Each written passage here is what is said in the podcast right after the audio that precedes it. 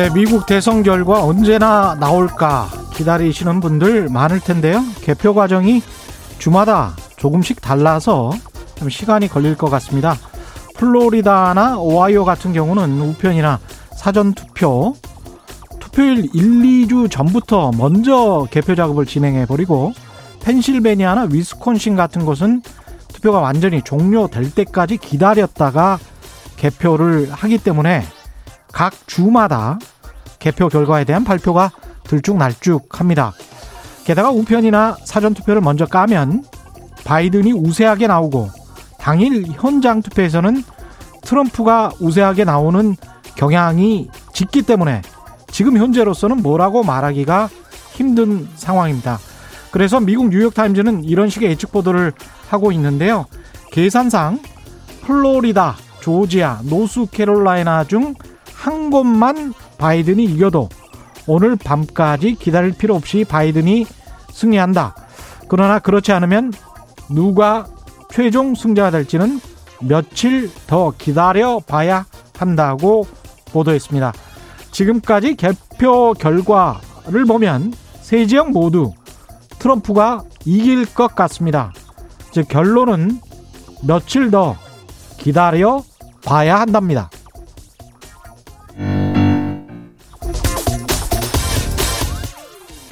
네, 안녕하십니까. 세상에 이익이 되는 방송 최경련의 경제쇼 출발합니다. 저는 진실탐사 엔터테이너 최경련입니다. 유튜브 오늘도 함께 갑시다.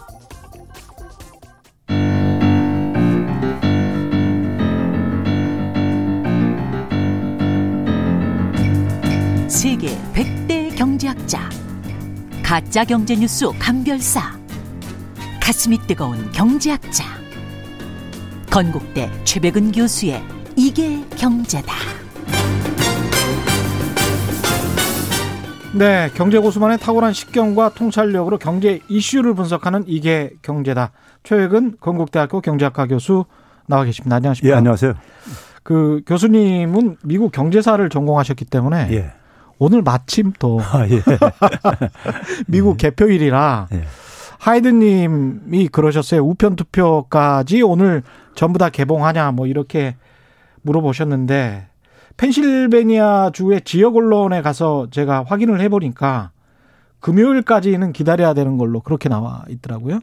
그래서 우편 투표는 상당히 늦게 펜실베니아 주는 개봉을 하기 때문에 지금 우편 투표로 나오는 거를 보면은 좀 많게는 8대 2 정도가 바이든이 우세해요. 그래서 펜실베니아주 같은 경우는 90만 표가 지금 우편 투표인데 그걸 전혀 까지를 않았어요.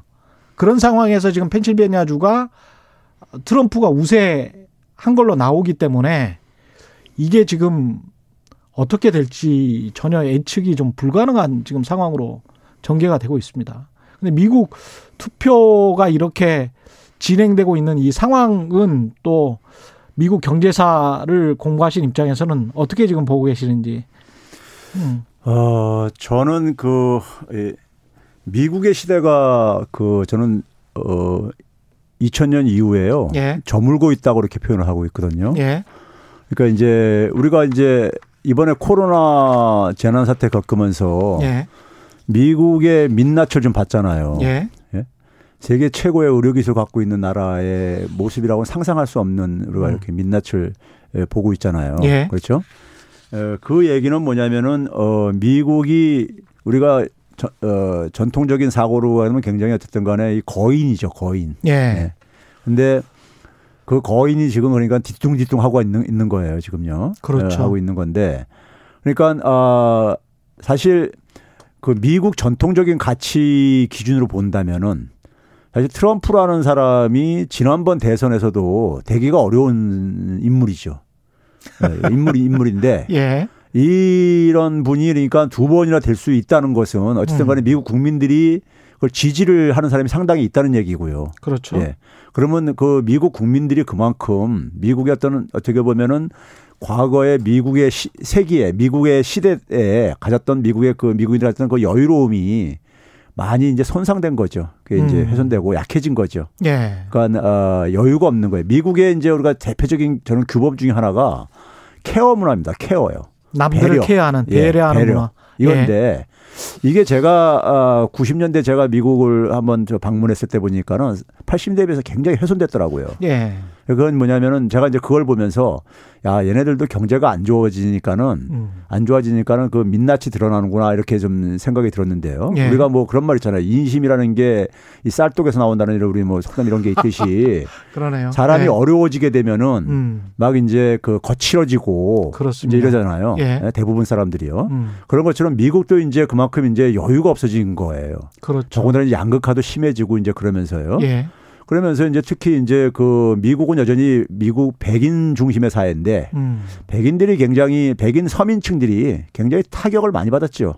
예. 지난 한 2, 30년 동안에요. 그렇죠. 예, 일자리를 비롯해 가지고 굉장히 타격을 많이 받으면서 그러면서 사실 어떻게 보면 미국 어 서민 백인들이 굉장히 분노심이 굉장히 가득한 거예요. 어떻게 보면요. 그렇죠. 예. 예. 그게 이제 특히 이제 미국의 그 주류 정치인들, 음. 주류 정치인들에 대한 이 분노심이 굉장히 가득 많이 차 있는 거고. 그게 이제 트럼프가 그렇죠. 거기다 어떻게 불을 지른 거죠. 역으로 이용을 한 그렇죠. 거죠. 이용한 거죠. 예. 네, 이용을 한 거고. 그런 점에서 근데 문제는 그게 이제 해법은 아니라는 얘기죠. 우리가 분노와 분노와 어떤 갈등이 해법은 아니거든요. 그렇죠. 예. 예. 근데 이제 에, 항상 그럴 때 이제 정치인들은 그거를 이제 자기가 이제 자기 개인의 욕심을 채우기 위해서 이용을 하죠. 악용을 하죠. 그렇습니다. 예. 뭐 예. 우리가 역사적으로 히틀러가 그러니까 우리가 그랬듯이 예.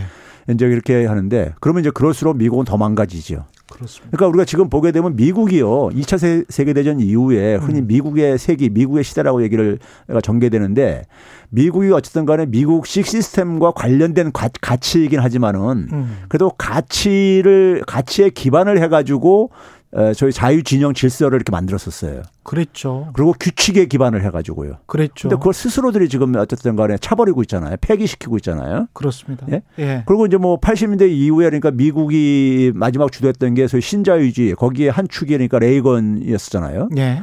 신자유주의라는 게 기본적으로 자유시장 경제 원리에 기초해 가지고 자유무역 사람의 자유로운 이동을 이제 지지하는 저거 있었단 말이에요. 상품의 자유로운 그렇죠. 예. 뭐, 이- 뭐 사람도 마찬가지 자유로운 이동 이런 걸 그렇게 했었죠. 그렇죠. 소위 예. 이제 90년대 워싱턴 컨센서스라는 것도 그러한 방식을 개도국에다 수출하려고까지 했었잖아요. 그렇습니다. 근데 그걸 레이건을 가장 존경한다는 트럼프가 스스로 그거 다, 파- 다 폐기해 버렸잖아요.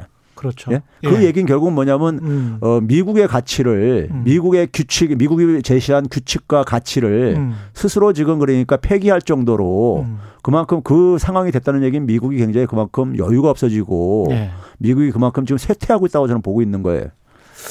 지금 저 교수님 말씀이 사실은 이번 주 영국 이카노미스트지, 영국 이카노미스트지는 자본주의, 전 세계 자본주의의 수호지다.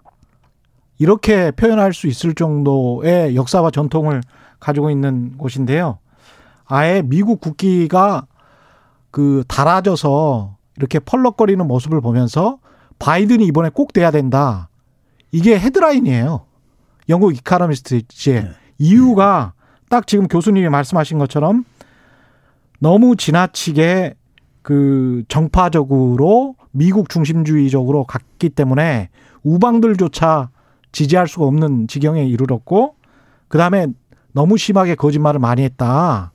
이거는 미국의 민주주의 가치를 너무 심하게 훼손시킨 지도자이기 때문에 서방 진영에서 받아들일 수가 없다. 이게 영국 이카노미스트지의 사설입니다. 사설. 굉장히 크게 나왔어요. 그래서 그 정도로 지금 사실은 영국이랄지 지식인들 쪽에서는 그렇게 보고 있다.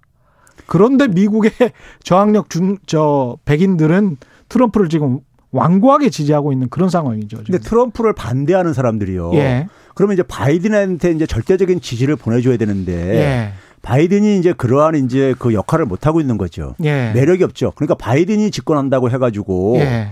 사실 오바마 집권할 때 굉장히 많은 기대를 흑인 대통령, 역사 최초 흑인 대통령이 있었기 때문에 그렇죠. 그래서 어떤 변화를 기대했는데 뚜껑을 사실 열어보니까 그렇게 큰 변화 없었고요. 예. 그렇죠.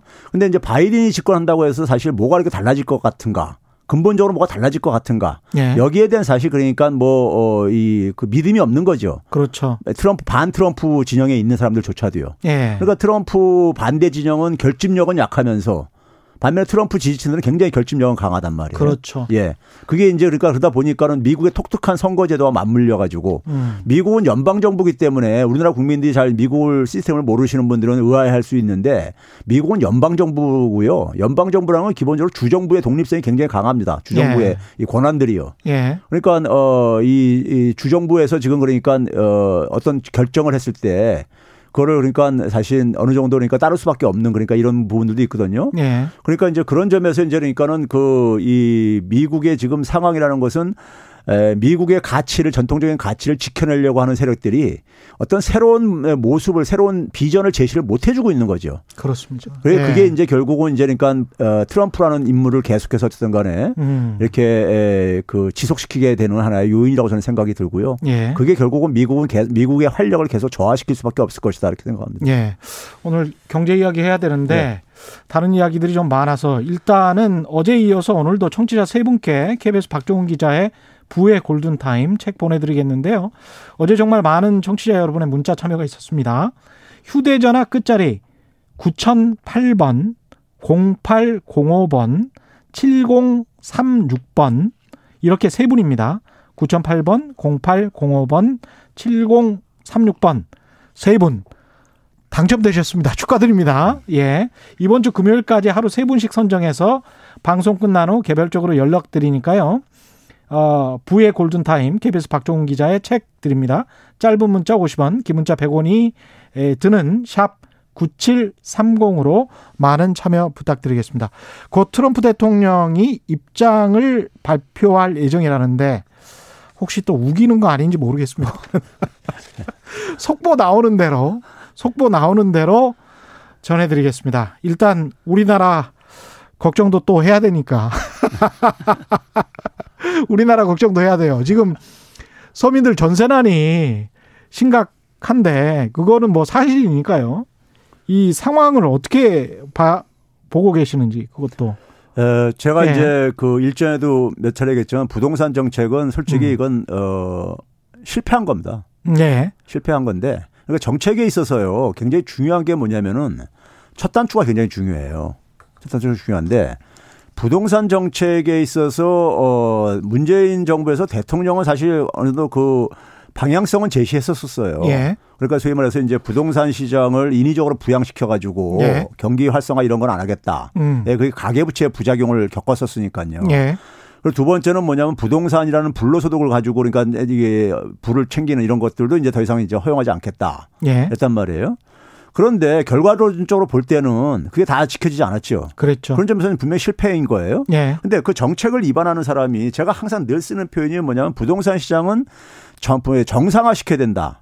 근데 계속 정부가 썼던 게 안정화라는 표현을 이제 쓴단 말이에요. 아. 예? 안정화요. 예. 정상화라는 표현을 제가 그렇게 에, 얘기해도 안정화라는 표현을 고집부렸었어요. 예. 그 안정화라는 것은 기본적으로 뭐냐면은 부동산 가격이 하락하는 거 급락하는 것도 싫어하는 거예요. 예. 예? 싫어하는 것이고 부동산 시장의 현상을 그냥 이렇게 지속을 하면서 지속시키는 건데 문제는 그러다 보니까는 부동산 시장의 주변 환경이 어떠냐에 따라서 예를 들어서 유동성이 굉장히 풍부한다든가 이렇게 예. 되면은 항상 불이 붙을 수 있는 이게 여지가 남아 있는 거예요.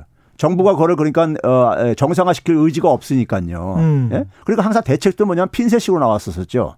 의지가 그- 부족했다 많이. 예. 예. 그러니까 부동산 시장의 가격이 너무 과도하게 오르고 음. 올랐다는 상황에서 예. 그걸 정상화 시킨다는 것은 가격을 인하시킬 그러니까 우리가 이 각오까지 있어야 됐었던 것이고요. 예. 그걸 위해서 대책은 이미 나와 있었었어요. 뭐냐면은 다주택자들이 그러니까 매물을 내놓게 해야 된다. 음. 유도를 해야 된다. 예. 일정한 시간을 주고 시간을 주고 그러니까 내놓게 해야 되고 그 시간 동안에 뭘 해야 되냐면은 에, 정부는 뭐냐면은 어, 이 부동산 가격이 안정이 되더라도 아니 좀 저게 정상화 되더라도 예. 살수 없는 사람들 있잖아요. 워낙 예. 부동산 가격이 크니까요. 음. 이 사람들한테 장기 공공 임대를 그러니까는 이거를 음. 이제 공급을 이제니까는 하겠다는 이제 그러니까 계획을 가고 예. 신도시 이런 건설에서도 그러니까 대부분을 그러니까 이, 이 공공 임대로 공급을 예. 하는 방향을 처음부터 추진했으면요. 예. 왜 그러냐면은 다주택자 매물을 내놓게 하게 된다는 얘기는 뭡니까? 팔게 유도한다는 얘기잖아요. 음. 그렇죠. 그건 결국 뭐냐면은 기대 차익을 그러니까 없앤다는 얘기입니다. 그렇죠. 세금을 통해서요. 예. 그럼 매, 그러면 매수가 사라지 실종됩니다. 당분간 음. 단기적으로는요. 예. 사람들이 그러니까 가격 하락할 때까지 기다릴 테니까요.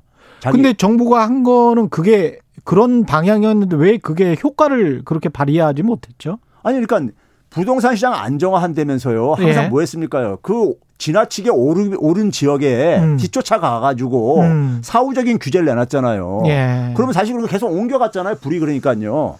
예? 처음부터 전면적으로 했어야 된다. 그러니까 제가 뭐냐면 부동산 가격을 예. 하락시킬 의지가 없었다 이거예요. 음. 예, 처음부터요. 그러니까 그런 대책을 간 거예요. 정부는 부동산 가격을 하락시킬 의지가 없었다. 예. 오늘 그러니까 두 가지 평가를 아주 중요한 평가를 해주시는데 문재인 정부의 부동산 정책은 결국 실패했다. 예. 그 다음에 정부가 부동산가를 하락시킬 의지가 처음부터 없었다. 예. 이런 두 가지 말씀입니다. 예. 예. 그러다 보니까는 그 그러니까 결국 뭐냐면 이 부동산 가격이 하락할 저걸 없다 보니까는 예. 어떻게 했습니까? 집 없는 사람들에 대한 대책으로서 민간 임대주택 활성화라는 이 명분 속에서 박근혜 정부 때 입안했었던 그러니까 임대주택 선진화 이 대책을 그대로 유지 내지는 일부 보완까지 해줬잖아요. 예. 그러니까 사람들은 시장한테는 어떻게 허락, 이 신호를 준 겁니까? 음. 다주택 소유하라고 저기 저 한 거잖아요. 예. 임대 임대 사업자들이 굉장히 그러니까 이이 수익이 높거든요. 수익률이요. 음. 그러니까 심지어 그러니까 지방의 중소기업들조차도 그러니까는 이 임대 사업에 뛰어들 정도로 예. 예? 제조업을 해봤자 별로 저기 돈도 못 버는데 예. 임대사 임대주택 사업에 뛰어든 거란 말이에요. 예. 그러니까 정부가 그쪽으로 그러니까 집을 집 가격을 오르는 방향으로 오히려 유도를 하는 측면이 있어요. 그렇죠. 그러다 보니까 집값이 오르니까 일반 국민들은 예. 문재인 정부 믿고 있다가 음. 매수를 안 하고 있다가 그러니까는 거기에 대해서 그러니까 어, 사실 뒤통수 맞은 느낌이 들고 예. 그리고 이제 그러니까 불만이 자꾸만 쌓여지면서 예. 그래서 오래 들어와 가지고 그게 이제 그러니까 폭발할 지경까지 된 거죠. 그렇죠. 불신이요. 정책에 대한 불신이요. 예. 그러면서 뒤늦게 이제 그 쫓겨 가지고 뒤늦게 6월 달, 7월 달에 그러니까 좀 이제 음. 에, 이 투기 수요 억제 대책이라든가 달, 에, 이 임대 사업자들에 대해서 예. 대책이 나오기 시작한 거잖아요. 예. 그러니까 이제 뒤에 이게 벌써 뭡니까요? 3년이라는 시간이 벌써 지나가는 이후에 음. 그런 대책이 이제 그러니까 나온 거예요. 그러니까요. 예. 나오니까 나온 상황 속에서는 당분간은 어떻게 되겠습니까요? 음. 거래는 그러니까 실종될 수밖에 없고 예. 예? 거기다가 뭐냐면 그런 상황 속에서 사람들은 그러니까 어, 주택을 그러니까 매수하는 걸 좀 기다리는 사람도 생길 수가 있고 예. 그럼 결국은 뭐냐면 어, 전세 물량이 예, 부족할 수밖에 없는 거죠. 예. 그 결과가 그러니까 그런 점에 자초한 거죠. 음. 그러니까 정책이라는 것은 정책이라는 것은 정책의 목표가 예. 목표가 단순하고 명확해야 됩니다. 음. 예? 그리고 그걸 위해서 그러니까 모든 어, 정책 수단을 다 동원을 해야 되는 거예요. 예. 그것에 따라서 그러니까 작은 그러니까 부작용은 감내를 해야 돼요. 설득을 시켜야 되고요. 예. 예? 그런데 처음부터 그러니까 집값 하락에 대한 의지가 없었었어요. 음. 하락에 대한 의지가 없다는 얘기는 결국 뭐냐면 시장에서는 환경만 조성되면 집값을 그러니까 올리는 방향으로 그러니까 투기, 이 투기 세력들이 뛰어든다고요. 예. 예. 그 결과인 거예요. 그러니까 첫 단추 알겠습니다. 잘 먹겠는데 두번 예. 그 거- 그거를 정상화 안 시키고 예. 계속해서 그러니까 그걸 저기 저 유지하면서 살려니까 이게 두 번째 세 번째 단추도 계속 어긋나게 되는 거죠 지금요. 음. 지금 저 트럼프 대통령이 입장을 발표하고 있는데요. 잠깐 들어볼까요? 잠깐 들어보고 가겠습니다. 저희가 오하이오라는 위대한 주에서도 압승을 할 수 있었고 텍사스에서도 저희가 이길 수 있었습니다. 텍사스에서 이겼는데요. 70만 표 이상의 차이가 났습니다. 이 표 중에서는 개표가 되지 않은 표들도 있었고 조지아도 저희가 승리를 확신할 수 있는 것 같습니다. 2.5% 117만 표 정도 격차가 있는데 70% 정도만 남았기 때문에 저희를 따라잡을 수 없을 것입니다. 노스 캐롤라이나도 저희가 승리가 거의 확실시 되고 있습니다. 1.4% 7만 7천 표 정도 격차가 있었는데 지금 5% 정도밖에 남지 않았습니다. 따라잡을 수 없을 것입니다. 보시다시피 또 아리조나 같은 경우에는 사실 굉장히 중요했는데요. 누군가 아리조나에서 이겼다라고 선언했는데 뭐 가능은 하겠습니다만은 가능할 수도 있겠죠. 근데 아직 개표가 되지 않아서 저희가 가져올 수 있는 표도 많다라고 생각합니다. 트럼프 주라고 뭐 많은 분들이 어떻게 부르시는지 모르겠습니다만 그렇게 부르시는 분들도 있었잖아요. 오늘 TV를 보니까 다른 후보가 이걸 가져갈 수 있는 가능성은 거의 없다라고 생각합니다. 이 아리조나는 저희가 가져올 수 있다면 좋았겠습니다만 저희가 또 승리할 수 있는 가능성도 상당히 있다라고 생각합니다. 뭐 뒤집힌 것도 봤고요. 그리고 그 격차가 줄어든 것도 봤습니다. 그래서 계속해서 그 추세가 유지되기를 바랍니다. 펜실베니아 같은 경우 저희가 굉장히 앞서서 이기고 있지 않습니까?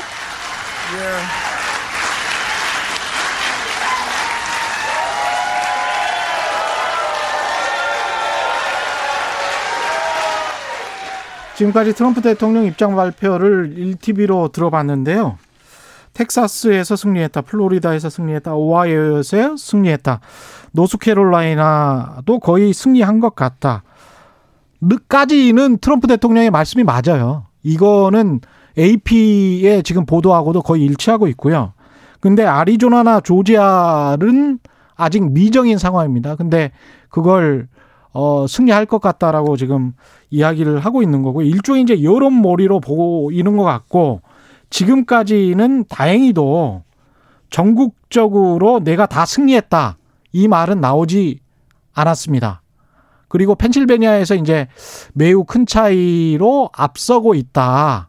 이 정도까지만 말했기 때문에 아, 우려했던 것처럼 전국적으로 내가 확실히 승리했다. 그래서 승리 선언을 한 것 같지는 않고요. 그런 의미에서는 굉장히 좀 다행입니다. 예, 다행입니다. 예. 일단은 예, 그렇고요. 계속 소식이 들어오면 전해드리겠습니다. 관련해서 보유세 논란, 재산세 일가구, 그 다음에 중저가 아파트 같은 경우는 조금 깎아주겠다. 이런 식으로 이제 가고 있고, 그 다음에 주식 양도세도 현행 수준을 유지하겠다. 이런 식으로 이제 가고 있습니다. 여기에 관한 이제 평가도 좀 해주셔야 될 것 같은데요. 먼저 그 재산세 문제는요. 예. 재산세 문제는 이것도 제가 오늘 얘기할 수 있는 주제들이 다 이게 사회적으로 이렇게 많은 논란이 있는 거는요. 예. 논란이 있는 건 제가 아까 표현했듯이 첫 단추 다 잘못 껴서 이렇게 생기는 문제들입니다. 예. 생기는 문제들인데 지금 우리가 아, 공시가격 현실화율이라는 것은 어느 정도 사회적인 합의가 이루어진 부분이에요, 사실은요. 예. 그리고 이번에 제시한 안도 상당히 느립니다. 음. 2030년 10년까지 그러니까 10년간에 걸쳐서 지금 이렇게 이것도 진행하겠다는 거잖아요, 지금요. 그렇죠. 하면 아니에요. 2030년까지 하겠다는 예, 거죠. 10년까지 그러니까 예. 90%까지 끌어올리겠다는 거 아니에요. 예. 그러니까 지금 이제 우리가 공동주택 공시가 구- 공시가로 9억이면 한 10억 내지 13억 되는 거 아니에요? 10억 정도 되겠죠. 예, 그게 예. 이제 그러니까 한 68% 정도뿐이 안 된단 말이에요. 예. 현실화율이요, 그러니까요. 예. 그렇죠. 그거 그러니까 너무 사실 과, 이 조세 어떤 형평성 문제를 그럴 때 조세 정의를 얘기할 때 음. 사실은 어 이게 이제 문제가 있다 보니까 그리고 또 하나는 뭐냐면은 에, 우리나라 어쨌든 간 재산세나 보유세가 아, 국제적으로 낮잖아요. 예. 낮고 그다음에 그러다 보니까는 에, 주택에 대한 투기도 굉장히 심해질 수밖에 없는 것이고 음. 그렇죠. 그래서 어 이거는 이제 우리가 그 고- 현실화율을 그러니까 우리가 이렇게 좀 더 저는 촉 더 빨 오히려 더 빨리 해야 된다고 생각이 들고요. 예. 드는데 문제는 그 상황 속에서 어쨌든 간에 일반 주택 소유자들 입장 속에서는 특히 서민들 같은 경우는 예. 아무래도 뭐 세금 내니까 좋아할 사람 없죠. 그렇죠. 집값도 오르게 되면은 뭐 이 공시가격 현실화 안 시켜도 세금을 오르니까요. 예. 그런데 에, 요즘 같이 경제적으로 어려운 상황 속에서 좋아할 리는 없죠.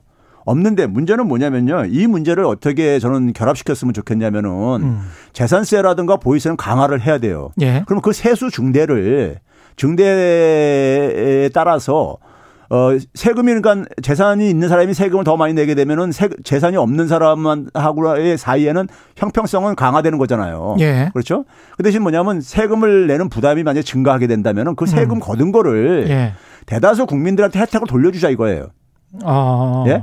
그러니까 예를 들어서 그러니까 뭐 상위 한 10% 정도라든가 예. 상위 한 5% 정도만 그러니까 실질적인 부담을 갖게 하고 음. 나머지 국민들한테 그러니까 무주택자를 포함해 가지고 대다수 국민들한테 그러니까 그 세금 거둔 걸 돌려주자 이거예요. 예. 예? 뭐 우리가 뭐 흔히 그뭐 기본소득이라는 표현을 안 쓰더라도 예. 서로 돌려주게 되면은 자기 세금 낸 것, 자기 세금 낸 것만큼은 다 돌려받는다면은 음. 조세의 저항은 없을 수 있잖아요. 예, 그렇죠. 그러면서 이제 뭐냐면 재산이 굉장히 이그 재산에 대해서 정당한 어쨌든 과세가 이루어지고 특히 무주택자 같은 경우는 에, 사실 상대 더 혜택을 보는 거죠. 예. 에, 자기 세금도 안 내면서 그러니까 혜택을 보는, 보는 거니까요. 예. 그렇죠? 그러면서 조세 정의도 좀 만들 수 있고 음. 예? 이런 점이 이제 그러니까는 그 해법을 찾을 수 있는데 예. 이걸 그러니까 뭐 6억 원 이하로 그러니까 뭐 이렇게 간다 했을 때 재산세를 인하한다 해준다 할때 예. 어떤 문제가 생기겠습니까? 6억 원 이하짜리 집에 대한 또 이제 이게 투기적인 수요가 생길 수도 있어요. 그렇네요. 예, 이, 집, 이 집에 대해서 그러니까요. 예. 그럼 지금 지난번 7월 달에 내놓은 대책이 뭐였었습니까요? 요점이요. 예, 주택 수요 그러니까 이거 억제하자고 해서 저기 세금 저기 강화했던 거 아닙니까? 그렇죠. 예? 근데 예. 그거하고 이거하고 그러니까 충돌하는 부분들이 있다고요. 근데 공시가를 계속 그렇게 올리게 되면 아무래도 재건축 아파트들 같은 경우에 땅값 플러스 건축비인데 땅값이 상승하게 되는 거잖아요. 정부가 공인하는 땅값이 상승하게 되면 분양가가 아무리 분양가 상한제라고 할지라도 분양가가 올라갈 수 있는 가능성이 커지고 그 다음에 삼기 신도시를 만들 때 이제 우리가 토지를 수용하지 않습니까 국가에서? 예. 예. 근데 그 규모로 봤을 때 몇 조 원이 더 증가가 될 수가 있고 그러면은 세금이 굉장히 많이 또 그쪽으로 쏠리게 되고 그 쏠린 세금을 가지고 또 그 돈을 가지고 그 사람들이 또 투자하나 투기 세력으로 등장할 수 있단 말이죠. 그래서 공시 가격을 급격하게 올리는 게 과연 집값 하향 안정화에 도움이 될까? 집값 하락에 도움이 될까? 그런 반론도 있을 수 있습니다. 그럼 재산세와 더불어서 토지 보유세를 강화시켜야 돼요. 예. 토지 보유세를 강화시켜야 되는 거죠. 음. 예? 그래서 토지를 통해서 이익이 예. 생기는 부분을 사실은 환수를 해야 되죠. 환수를 해야 된다. 환수를 해가지고 그것을 그러니까 아까도 얘기했듯이 이것들을 국민한테 좀 돌려주자 이거예요. 음. 예? 그래서 예. 그러니까 어, 토지 보유가 크지 않은 국민들은 예. 피해가 별로 없도록 그러니까 설계를 할 수가 있는 거죠. 음. 예. JS JSB 9445님은 부산이 친정인데요. 평생 주택에만 사신 터라 고관절 수술 후 계단이 힘들어서 아파트로 옮기려고 하는데 우선 전세가 없고 가격도 작년 대비해서 두 배입니다. 부산의 35평이 5, 6억이에요. 이건 넌센스입니다. 이래도 김현미 장관, 김상조 실장을 해임 안 하다니요. 이런 말씀을 하셨습니다. 이렇게 또 생각하시는 분들도 많습니다. 여러 많을 겁니다. 예. 3000님, 3000님, 부동산 정책 수정해 주세요. 지금 사는 곳에서 18년 동안 살고 있습니다. 물론 살고 있는 집값이 올라서 기분은 좋지만 남편도 정년 퇴직하고 국민연금은 2년 뒤 수령하는 상황에서 세금을 이렇게 많이 올리는 건 부당하다고 생각합니다. 집을 매매해서 차익이 발생할 때 세금을 납부하는 거랑은 다릅니다. 일가구 1주택에 이렇게 하는 거는 부당합니다. 또 이것도 또 납득이 가네요. 아 그러니까요. 그런 예. 분들에 대해서는 음. 그러니까 그러니까 세금 세수를 그러니까 돌려주는 방향 방법으로 그 피해를 그러니까 최소화시킬 수가 있다 이거죠. 그렇죠. 예. 천상 가브리엘님은 양도세 인하와 보유세 인상은 같이 맞물려 가야 하는데 그러니까 보유세는 인상하더라도 양도세를 인하해서 매물을 좀 더 늘리자 이런 주장이신 것 같고요. 4661님은 미국 선거 이후에 부동산 시장 어떻게 될지 이건 좀 예측이 가능할까요? 아, 뭐 저기 그 일단 일단 지금 이제 우리 이 부동 자산 부동산을 포함해서 자산 시장에 예. 환경이 지금 굉장히 유동성이 굉장히 많이 지금 어 있는 상황이고 음. 하다 보니까는 사실 그 조금만 그러니까 허점이 보이게 되면요. 예. 허점이 보이게 되면 부동산 시장은 다시 또 이제 그러니까 불붙을 소지는 얼마든지 있어요. 음. 이제 그런 점에서 그러니까 이거는 어떤 전쟁을 한다는 심정으로 이거는 이제 접근을 해야 되는 거예요. 그러니까요. 예. 매듭을 끊을 생각을 해야 되는 거예요. 과거하고 완전히 단절을 하겠다는 이런 생각이 음. 없으면요. 예. 예. 그 대주주 양도 예. 소득세 대주주라고 예. 말하기는 좀 그렇습니다만 자우지간 양도소득세를 3억 기준을 좀 낮추겠다 그랬죠. 예. 그랬다가 이제 기존 3, 10억으로 유지를 했습니다. 이거는 어떻게 보시나요? 이것도 저는 이제 소위 말해서 그 우리가 뭐 특수한 상황, 자본시장이 예. 미발달한 이런 상황을 이제 염, 상황 속에서 예. 생긴 것도 있지만 이것도 음. 첫 단추 잘못 꼬인 거죠. 예. 예를 들어서 그러니까 우리가 기본적으로 주식 양도 소득세에 대해서 그러니까 세금 매기는 건 정당한 거예요. 예. 모든 소득에 대해서 세금 매겨야 되는 거니까요. 예. 그렇죠? 자본 차익에 대해서 과세를 강화할 필요가 있는 것도 사실인 거고요. 예. 그렇죠? 근로소득보다도 사실 더 이게 불로소득적인 측면이 있으니까요. 그렇죠? 그런데 우리나라가 이게 제도가 굉장히 기형적인 게 음. 그 2000년에 이걸 도입했단 말이에요. 그랬죠. 근데 종목당 그러니까 그 당시에 이제 100억 이상을 이제 소유한 사람 한 음. 종목당 그러니까 예. 예? 100억 이상 이게 이제 대주주 요건이었잖아요. 예. 그게 이제 지금까지 10억으로 쭉 내려온 거예요. 쉽게 음. 얘기하면요. 예. 종목당으로 하는 것도 굉장히 기준도 좀 약간 이게 기형적이라는 거죠. 예. 뭐 그러니까 여러 종목을 합해서 10억 갖고 있나 있으나 예. 예? 그거 하잖아요. 근데 이제 그렇게 해서 대주주를 하다 보니까 이제 사람들이 그게 무슨 저희 3억이 대주주냐. 그렇죠. 뭐 이런 얘기 나오게 된 건데 예. 그러니까 이제 이 그 지금 지금 뭐 이렇게 3억으로 내리게 되면 있잖아요. 음. 3억으로 내리게 되면 어떤 문제가 생기겠습니까요? 3억 정도 투자하는 사람들 많이 있을 수 있잖아요. 예. 규모가. 예. 근데 뭐 과세 회피할 수도 있어요. 음. 이게 이게 보게 되면 12월 마지막 거래일 기준이잖아요. 예. 마지막 거래일 때 주식 잔고액이 얼마나 되냐.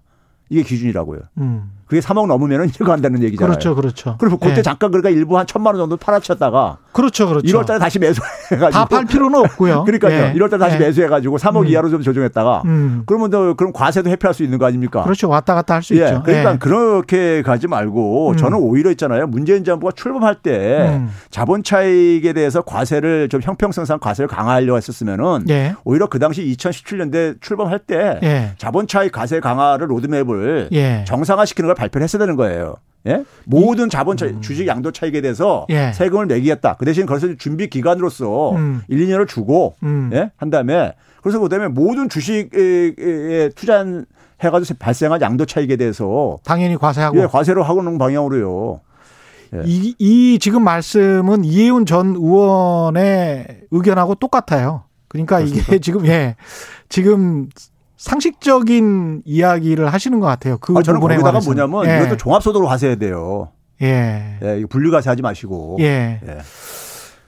그렇습니다. 예. 일단은 뭐 그 부분에 관해서는 이견이 별로 없는 것 같은데 홍남기 부총리는 정부가 기획재정부가 이 3억으로 내리겠다는 안을 추진을 했다가 여당이 반대를 해서 이렇게 된 거니 책임지고 사직서를 제출하겠다. 네.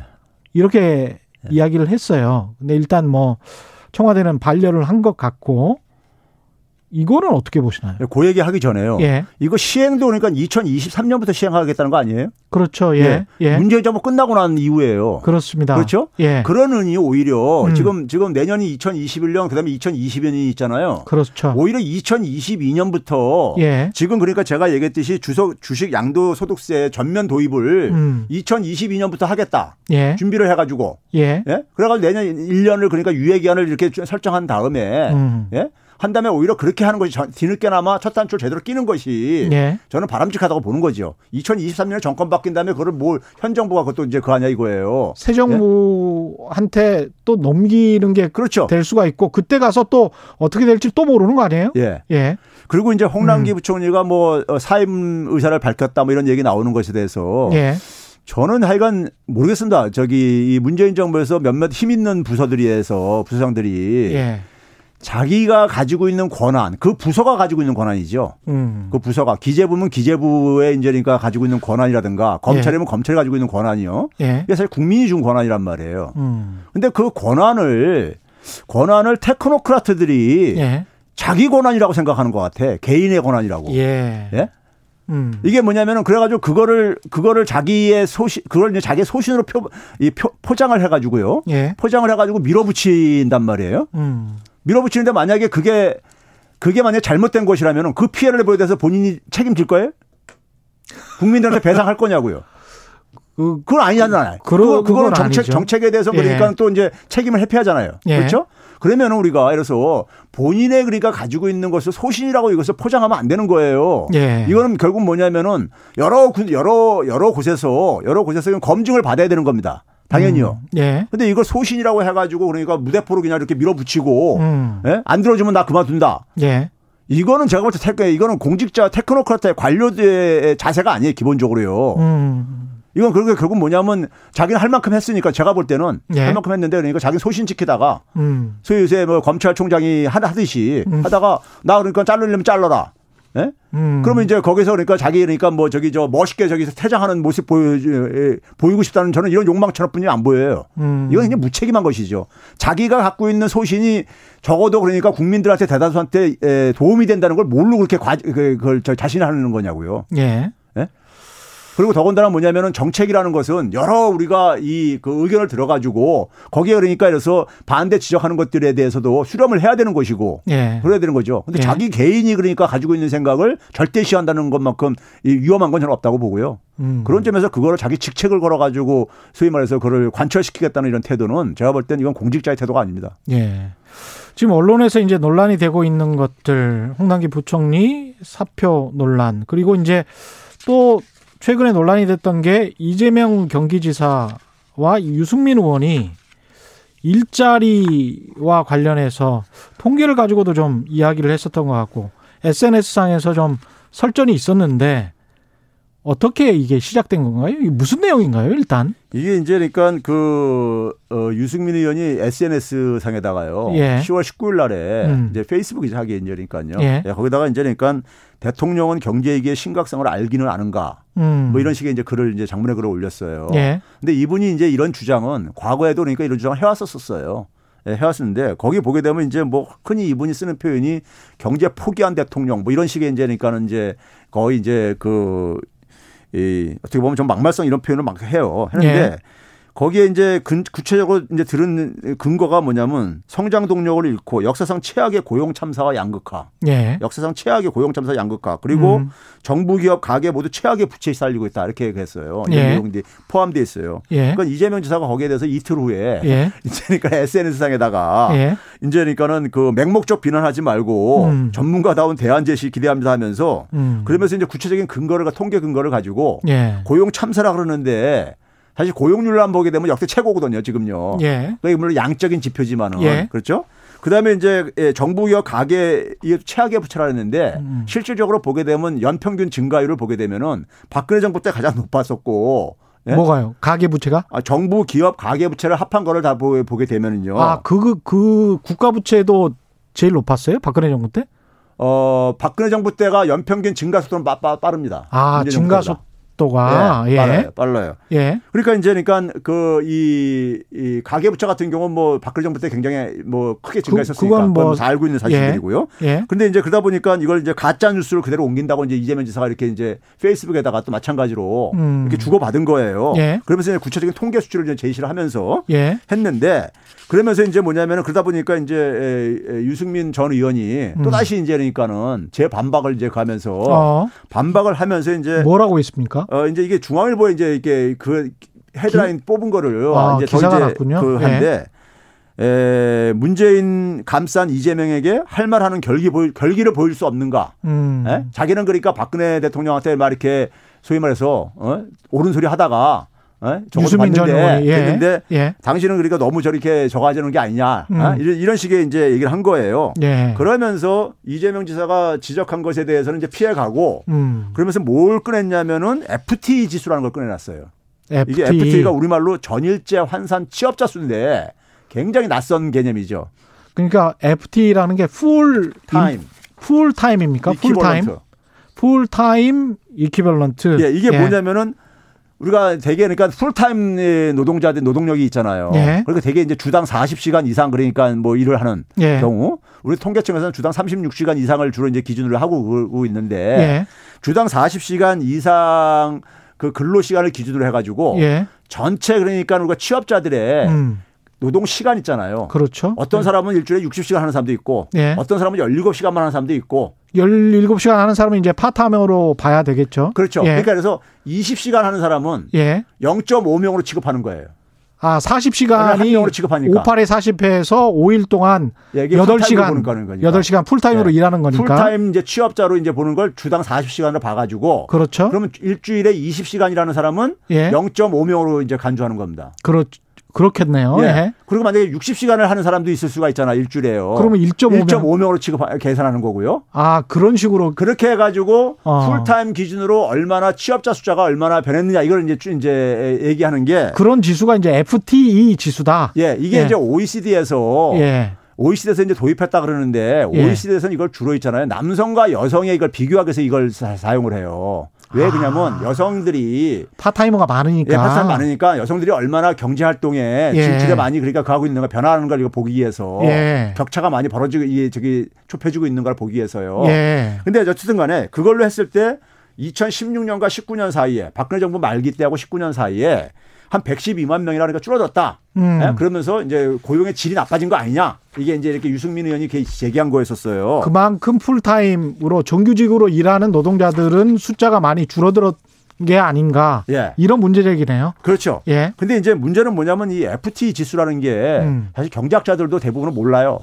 그렇습니까? 노동 경제학 하는 사람 정도나 아. 이게 보조 지표로 사용하는 거기 때문에 예. 우리 통계청에서도 발표 안 하는 지표가 아직은 그러니까요. 그렇군요. 예. 예. 계산을 할 수 있어요. 아까 음. 얘기했듯이 그런 방식으로 계산하면 되는 거니까요. 예. 예. 그런데 이제 이 지표를 갑자기 딱 끄집어내니까는 일반 음. 사람들이 볼 때는 FT 지수가 도대체 뭐야? 이렇게 전일제 환산 취업자 수준 이렇게 될 게 아닙니까? 근데 그렇죠? 이제 기존의 보수 언론들이 주장했던 양질의 노동 일자리가 사라지고 있다. 거기에는 이제 부합되는 수치네요. 그, 렇죠 그렇게 예. 해석할 수도 있는데 그렇죠. 또 다른 예. 측면도 있어요. 음. 이게 뭐냐면은 그래서 이제 여기에 이제 이재명 지사가 더 이상 이제 반, 반박을 안 했어요. 예. 이재명 지사가 제가 반박 안 한 이유는 가만히 생각해 보니까 어. 괜히 주고받고 핑퐁 해봤자 저희 유승민 전 의원만 좋은 일 시켜주는 것 같은 생각이 드니까 그런 것 같은데. 예. 그래서 제가 이제 이거를 이제 그러니까 좀 들여다봤어요. 예. 들여다봤는데 기본적으로 2016년과 19년 사이에요. 인구 구조가 급격하게 변합니다. 아, 제가 예. 아, 간헐적으로 얘기를 했었는데 예. 문재인 정부가 2017년 5월 달에 집권하잖아요. 그랬죠. 취임하잖아요. 예. 근데 6월 달부터 경제활동 인구라고 있죠. 15세에서 64세. 64세. 예. 이 인구가 줄어들기 시작해요. 그때 묘하게. 참 공교롭네요. 예. 예. 그러니까 이제 그럼 2016년과 19년 사이에요. 예. 60세 이상은 음. 164만 명이 증가했습니다. 아, 60세 이상이? 예. 예. 반면에 16년부터 19년 동안 예. 반면에 15세에서 49세, 예. 그러니까 50세 미만은 예. 한 90만 명 이상이 감소를 해요. 아이고야. 우리 인구 구조가 지금 이렇게 변하고 있잖아요. 예. 출산 이런 것 때문에요. 음. 그렇죠? 그러면은 그거를 이제 그러니까 우리가 취업자 숫자가 그러니까는 50세 미만은 줄어들 수밖에 없는 거예요. 그러니까요. 예. 인구가 줄어드니까요. 그렇죠. 그렇죠. 퇴직을 하는 거니까. 그렇죠. 예. 그래서 이제 인구별로 인구 음. 인구 인구별로 해가지고 40시간 이상 취업자 숫자를 제가 이렇게 추계를 내봤어요. 내봤더니만은 예. 그이 40, 이 50세 미만에서는 50세 미만에서는 한 그러니까 에, 그이 감소 감소 폭이 감소가 이제 그러니까 몇백 명이 감소할 게 아닙니까? 예. 그다음에 50세 이상은 주로 인구가 증가하니까 거기서 40세 이상 40세 이상 취업자가 또 증가해요 거기는요. 예. 그래 가지고 그거를 이제 에, 이 저기 빼고 더 해보면은 예. 한 90만 명 정도가 음. 취업자가 이제 그러니까 40시간 기준으로 할 때 줄어든 걸로 나와요. 예. 예 유승민 의원은 112만 명이라고 했지만은 음. 근데 문제는 뭐냐면 이 동안에 근로 시간이 그러니까는 한 2.1시간 정도 감, 평균 감소합니다. 음. 왜 감소했냐면요. 그 우리가 그 저기 저 이 주당 근로 시간 계산하는 게 잠깐만요. 그러니까 인구가 60세 이상이 급격하게 늘었고 예. 오히려 또 15세부터 49세까지 49세까지는 한 100만 명 정도가 감소를 예. 했고 그렇게 되다 보니까 풀타임으로 일하는 정규직 노동자들의 숫자는 상당히 줄어들 수밖에 없는 그러니까 상황이 줄어든 데서 풀타임이 예. 줄어들고요. 예. 인구가 는 데서는 60세 이상에도 늘었어요. 그러네요. 근데 예. 그분들은 이제 일을 하면은 대개는 파트타임으로 그렇죠. 일을 할 가능성이 높고. 그렇죠. 반면에 30대, 40대는 풀타임으로 일할 가능성이 높은 사람들이잖아요. 그러네요. 예. 근데 인구가 절대로 줄다 보니까 줄은 거예요. 예. 그런 요인 하나. 예, 그다음에 구조적이고 예. 그다음에 두 번째는 그다음에는 뭐냐면 노동 시간이 예. 노동 시간이 이제 그러니까 한 2.1시간 정도 감소해요. 예. 왜 감소하냐면은 우리 그 저기 이 저기 근로 시간 단축 때문에 논쟁하다가 음. 그게 이제 합의가 잘 안 되고 그러니까는 여야 간에 예. 합의가 안 되면서 어떤 일이 있었냐면요. 2016년 같은 경우는 그러니까 주당 근로 시간을 국회 한노위에서 2014년에 음. 예. 일주를 뭐냐면 휴일을 제외한 5일로 이렇게 그 해석을 했어요. 행정 해석을 했었어요. 예. 일주일에 5일이다. 일주일에. 그러면 뭐냐면은 주말도 그러니까 일 시킬 수 있는 그거는 포함 안 시키는 거죠, 그러니까요. 어. 그래서 더 시킬 수가 있는 거죠. 예. 근데 2018년도에 음. 이거를 환노위에서 마찬가지로 예. 변경을 해요. 일주일은 7일이다.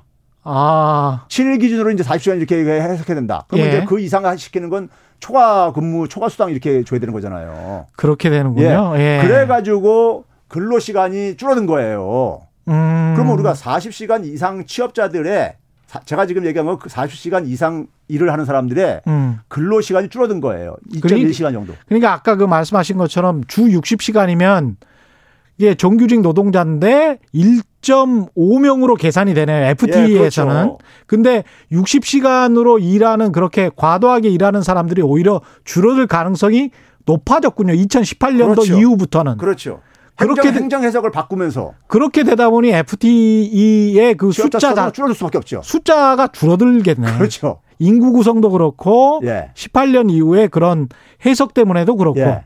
그러니까 우리가 우리나라가 이제 근로시간 장시간으로 악명이 높은 나라 중에 하나잖아요. 예. 그러니까 그 40시간 이상 취업자들이 그러니까 막 일주일에 60시간 이상 일하는 사람들이 예. 좀 줄어드는 건 그건 바람직한 거잖아요. 어떻게 보면요. 그렇죠. 근데 예. 그거 줄어든 거를 음. 줄어든 것이 근데 풀타임 취업자가 줄어든 걸로 이게 해석이 돼 버리는 거예요. 그러니까요. 이거는 자세히 그 들여다보지 않으면 그렇죠. 다 속겠는데. 그러니까 첫째 그러니까 그러니까 그러니까, 그러니까 그런 거예요. 이 예. FT 지수를 예. 사용, 우리나라에서 저는 공식적으로 사용하지 않는 거를 끄집어내 가지고 예. 끄집어내 가지고 그러니까는 이제 이 지사하고 어쨌든 간에 주고받는 과정 속에서 갑자기 글로 이제 새, 새 버린 거예요. FT 지수라는 걸로. 예. 그러니까 이제 이거는 그러니까 일반 사람들은 이게 제가 저 이해하기도 힘들고 예. 이게 무슨 말인지 음. 그리고 뭐 숫자를 가지고 몇 백만 명이 줄어들었다는데 예. 그런가 보다 할 게 아닙니까? 결국은 정규 이 FTE 지수를 가지고 예. 정규직 노동자의 숫자나 양질의 노동의 일자리가 줄어들었다라고 확언하기는 힘들다. 교수님 그렇죠. 말씀은 그런 말씀이에요. 실제 수치상 예. 계산해 보면은 음. 인구 구조하고 예. 취업 시간 감소 때문에 근로 시간 감소 때문에로 나와요. 시기에 다 예. 설명이 되어져요. 예. 또 하나는 뭐냐면은 OECD 국가들도요. 음. 이게 그러니까 감소세를 보여요. 왜 그렇습니까? 프랑스 근로 시간 줄였잖아요. 계속요 이렇게. 그렇죠. 그렇죠. 예. 그리고 당연히 취- 풀타임 취업자 40시간 기준하면 줄어들 수밖에 없죠. 그러니까요. 그렇죠. 프랑스 36시간이니까요. 네? 그래서 OECD 평균을 보게 되면 2000년에 남성 노동력 기준으로 79.4% 76.1%로 한 3.3% 포인트가 떨어져요.